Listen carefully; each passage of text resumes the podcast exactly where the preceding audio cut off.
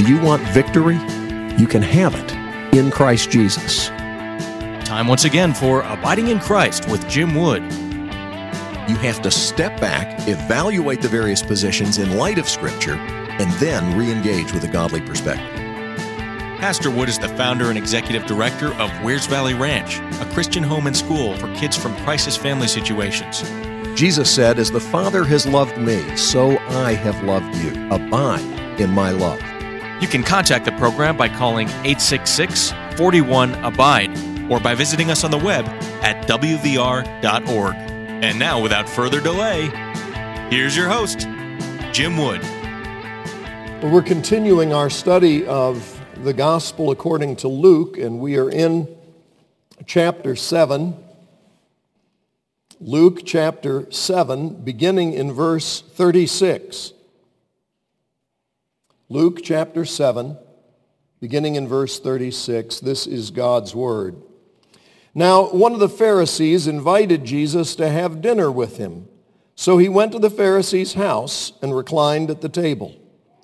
When a woman who had lived a sinful life in that town learned that Jesus was eating at the Pharisee's house, she brought an alabaster jar of perfume, and as she stood behind him at his feet weeping, she began to wet his feet with her tears.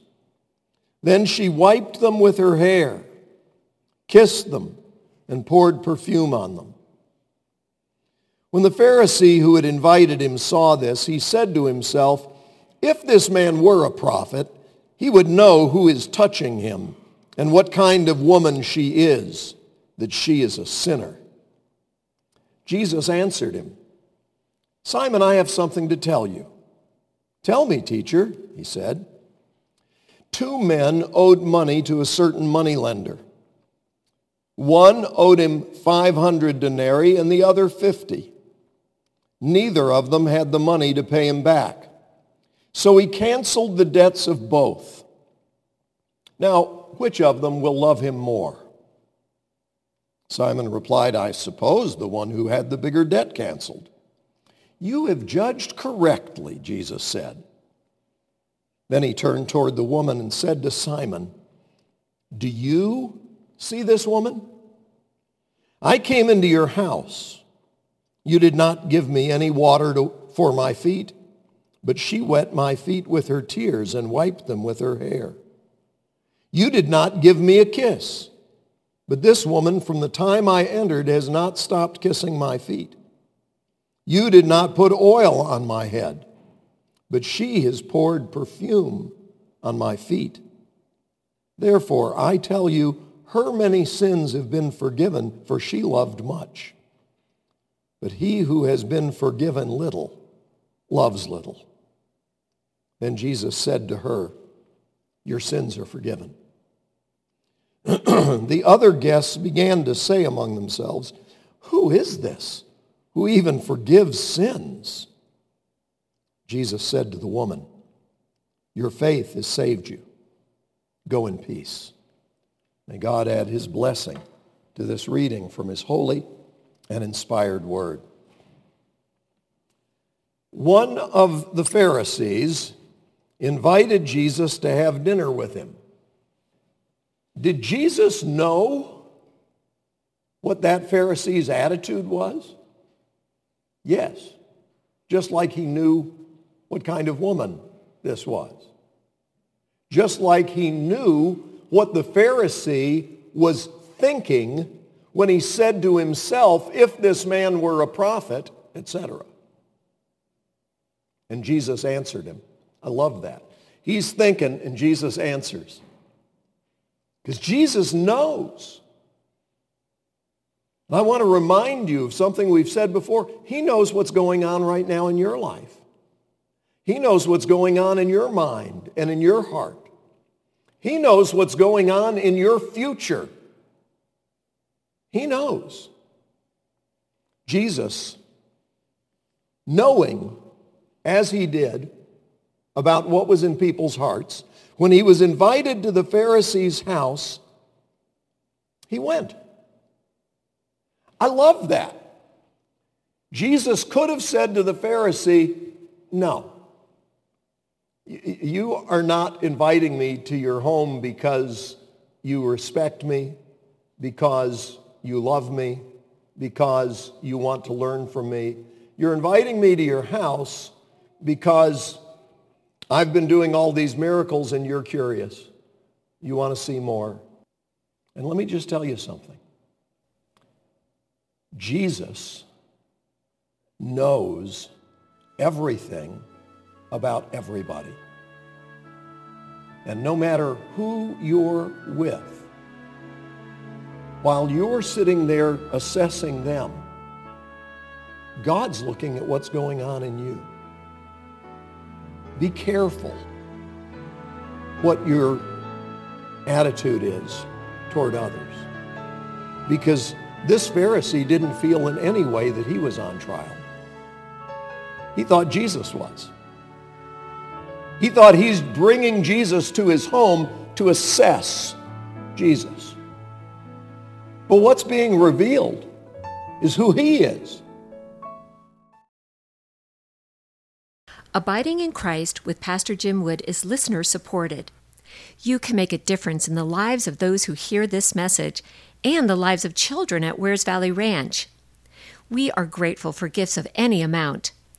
Please visit us online at wvr.org. That's wvr.org. Or send in a donation to Wears Valley Ranch at 100 One Fine Place, Sevierville, Tennessee 37862. That's Wears Valley Ranch at 101 Fine Place, Sevierville, Tennessee 37862. To step out of my comfort zone into the realm of the unknown where Jesus is. So one of the Pharisees invited Jesus to have dinner with him, so he went to the Pharisee's house and reclined at table. Jesus will show up. And when a woman who had lived a sinful life in that town learned that Jesus was eating at the Pharisee's house, she brought an alabaster jar of perfume, and as she stood behind him at his feet, weeping, she began to wet his feet with her tears. Then she wiped them with her hair and kissed them and poured perfume on them. This is very hard for us to wrap our minds around because this is not the way we do dinner. Uh, we don't recline at the table. That's just not our culture. But Jesus was doing exactly what was culturally appropriate in this setting. He's reclining at table, and this woman comes up behind him and is leaning over and weeping, and her tears begin to wet Jesus' feet. Now, not only was it customary to recline at the table when you were enjoying a meal, and not only was it customary to recline at the table, but it was customary that if you invite somebody to your home, you take care of them, starting when they walk in the door. If you were in a position to have servants, the lowest, and most people were, the lowest servant on the ladder was the person who washed feet. That was not a task everybody was eager to do. That was something that the lowest servant did. The lowest ranking servant did that. If you didn't have somebody to wash the feet of your guest, the very least you could do is to provide your guest with some water to wash their own feet. That would not be a very good welcome, but it would be the bare minimum of hospitality. It would also be customary when you're welcoming someone to give them a kiss. Now, that's awkward in our culture. I have tried at times to follow that biblical injunction because we are repeatedly encouraged in the New Testament epistles to greet one another with a kiss. And um, that goes totally against my nature totally against my upbringing, but uh, I try on occasion to do that. But in this culture, that was standard. What would be awkward and surprising in this culture is not to greet somebody with a kiss. When Judas was coming to betray Jesus in the garden, he kissed him. Because that's what everybody did. And of course, in his case, it was totally phony. It was a kiss of betrayal. And Jesus knew it. But in this case, not only was there no water to wash the feet, not only was there no customary greeting with a kiss, not only was there no oil to put on your hair, because that was customary, none of the customary welcome was extended to Jesus who'd been invited to the Pharisee's house. Do you understand that? So the man says, would you come and, and eat with me? Jesus says, yes. And then the guy stiffs him. Doesn't treat him like a guest. It's just Okay. Now this woman had heard that Jesus was going to eat with him because this was an opportunity in the town. Jesus was a celebrity. Jesus has been doing all kinds of miracles. Word is spread all over the place. And so this famous man who's doing these amazing things is going to be at this guy's house. And there's time for the word to spread. And this woman hears the word and she shows up. Doesn't say she was invited. She just came. She shows up. And people know who she is. Because she hadn't just sinned, we've all sinned.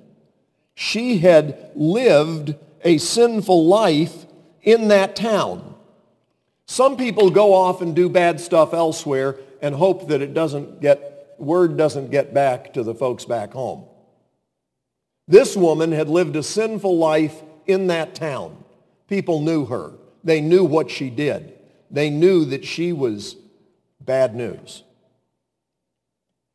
But she learned that Jesus was eating at the Pharisee's house, and so she brought an alabaster jar of perfume. This is a very expensive perfume in a very expensive container. And as she stood behind him at his feet weeping, she began to wet his feet with her tears and then wipe them with her hair, and she kissed them and poured perfume on them. When the Pharisee who had invited him saw this, he said to himself, not said to the person next to him, he said within himself, if this man were a prophet, he would know who is touching him and what kind of woman she is, that she is a sinner. This guy clearly had a very low opinion of her and a very high opinion of himself. He didn't see himself as a sinner. He was, he was a good person. He was a Pharisee, for goodness sake. They were the most strict people. They were not the priests. They were the lay people who engaged in tons and tons of rigorous observance of the law. Not just the law of God, the laws that had grown up among men to try and build a fence around the law of God. And so, this guy says she's a sinner. And if Jesus were really a prophet, he'd know that. But he said it to himself. Jesus answered him. Jesus answered him. Jesus could have just gotten up and left, but he didn't. He spoke to this man who was so self-righteous. Simon, I have something to tell you. Oh, tell me, teacher. Rabbi, I'm, I'm just eager to learn. Totally phony. Tell me, teacher, he said. And so Jesus said there were two men who owed money to a moneylender. And one of them owed 10 times as much as the other. But neither one could pay their debt. So the moneylender canceled the debt of both. Now, which one will love the man more? I want you to notice something. Although both owed money, one had a much bigger debt than the other, and yet neither, neither could repay what they owed. What do we owe? Our lives. The wages of sin is death. The debt that we have incurred before a holy God is that we deserve to spend forever in hell.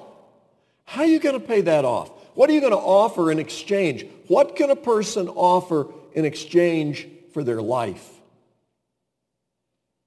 Money won't do it. Effort won't do it.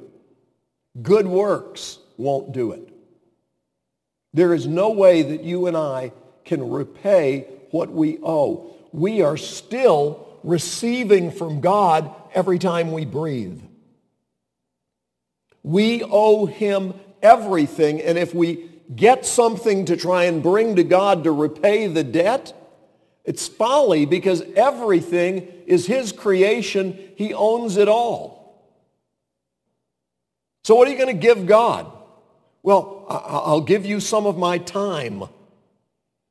You get your time from him. Neither one could repay the debt. And so the one to whom they owed canceled the debt of both. Now, which of them will love him more? Simon. Simon says, well, I, I suppose the one who owed more, who had the larger amount canceled. Jesus said, good guess. You have judged correctly. And then he turned toward the woman, but he's still speaking to Simon. He's looking at her, but he says to Simon, do you see this woman? You see, Simon's like, he ought to know who this is. And Jesus is like, do you, do you really see her? Do you see this woman? What do you see when you look at another person? Do you look at them with contempt? Do you despise them? Do you look down on them because they're not your status? Jesus said, I came into your house and you didn't give me any water for my feet. But she wet my feet with her tears and wiped them with her hair. You did not give me a kiss. But this woman, from the time I entered, has not stopped kissing my feet. You did not put oil on my head, but she has poured perfume, more valuable, much more valuable, she has poured perfume not on my head, but on my feet. Therefore, I tell you, her many sins have been forgiven. Now, where did the subject of her many sins come up? It came up in Simon's mind. Simon hadn't said that. He just thought it. Jesus knew what he thought, and now Jesus says it. Has this woman sinned? Yes, a lot. Is sin bad? Yes, very. Jesus knows better than anybody how bad sin is because he's going to die for us. He's going to take the punishment we deserve for our sins. He knows that it's bad. He knows that the penalty is death. Her sins her many sins have been forgiven. For she loved much. But he who has been forgiven little loves little.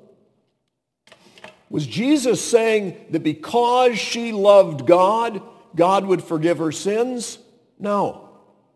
Jesus is saying that because God loved her, God forgave her sins, and the result was she loved God. The Bible says we love him because he first loved us. We don't earn God's salvation by loving him. We love him because he saves us. He changes our heart. He doesn't just forgive us. He changes our heart so that we love him. That's his doing. He gives, he takes the blinders off our eyes. He gives us a heart of flesh where once we had a heart of stone. He changes us on the inside. She's been forgiven. Her sins have been forgiven. You know how you can tell? She loved much. When did the man whose debt was forgiven love the moneylender? When he had the debt? No. When his debt was forgiven. If you do not love God, it ought to concern you deeply. Because the one who's been forgiven is grateful. Then Jesus said to her, all that before, that paragraph before, Jesus is talking to Simon. Now he speaks to her. He says, your sins are forgiven. He had already told Simon that her sins were forgiven, but he wants her to hear it from him. Your sins are forgiven. Well, when the other people at the meal heard this, they're in shock. This is now the second time this has come up where Jesus is saying to somebody, your sins are forgiven. Only God can forgive sins. Remember the guy who was lowered down through the roof? And Jesus said to him, your sins are forgiven? And, and people are like, he can't do that. Only God can forgive sins. Yes. So take a clue. You're in the presence of Almighty God. God is sitting there at the table in Simon's home, and Simon is feeling like he is the righteous one. Jesus said, do you see her? Simon didn't even see Jesus. Not really perceive, not really recognize, not really understand. And the people didn't either. They're trying to decide what kind of prophet he is. Is he really a prophet? Is he genuine? Is this real? Are these miracles real? The other guests began to say among themselves, who is this who even forgives sins? Jesus said to the woman, your faith has saved you. Go in peace. Wow. She has not just been forgiven, she has been saved. And it has to do with the fact that she had faith. So I guess apparently how much faith we have is what saves us. No. We receive God's grace, which saves us, by faith. Faith is the means whereby we receive God's grace. And that, according to Ephesians 2, is not of ourselves. It is the gift of God, not a result of works. You don't work it up. Faith comes by hearing and hearing by the word of Christ. You believe what God says. But it's not how much faith we have, it's what our faith is placed in. Who are you believing in? Who are you trusting?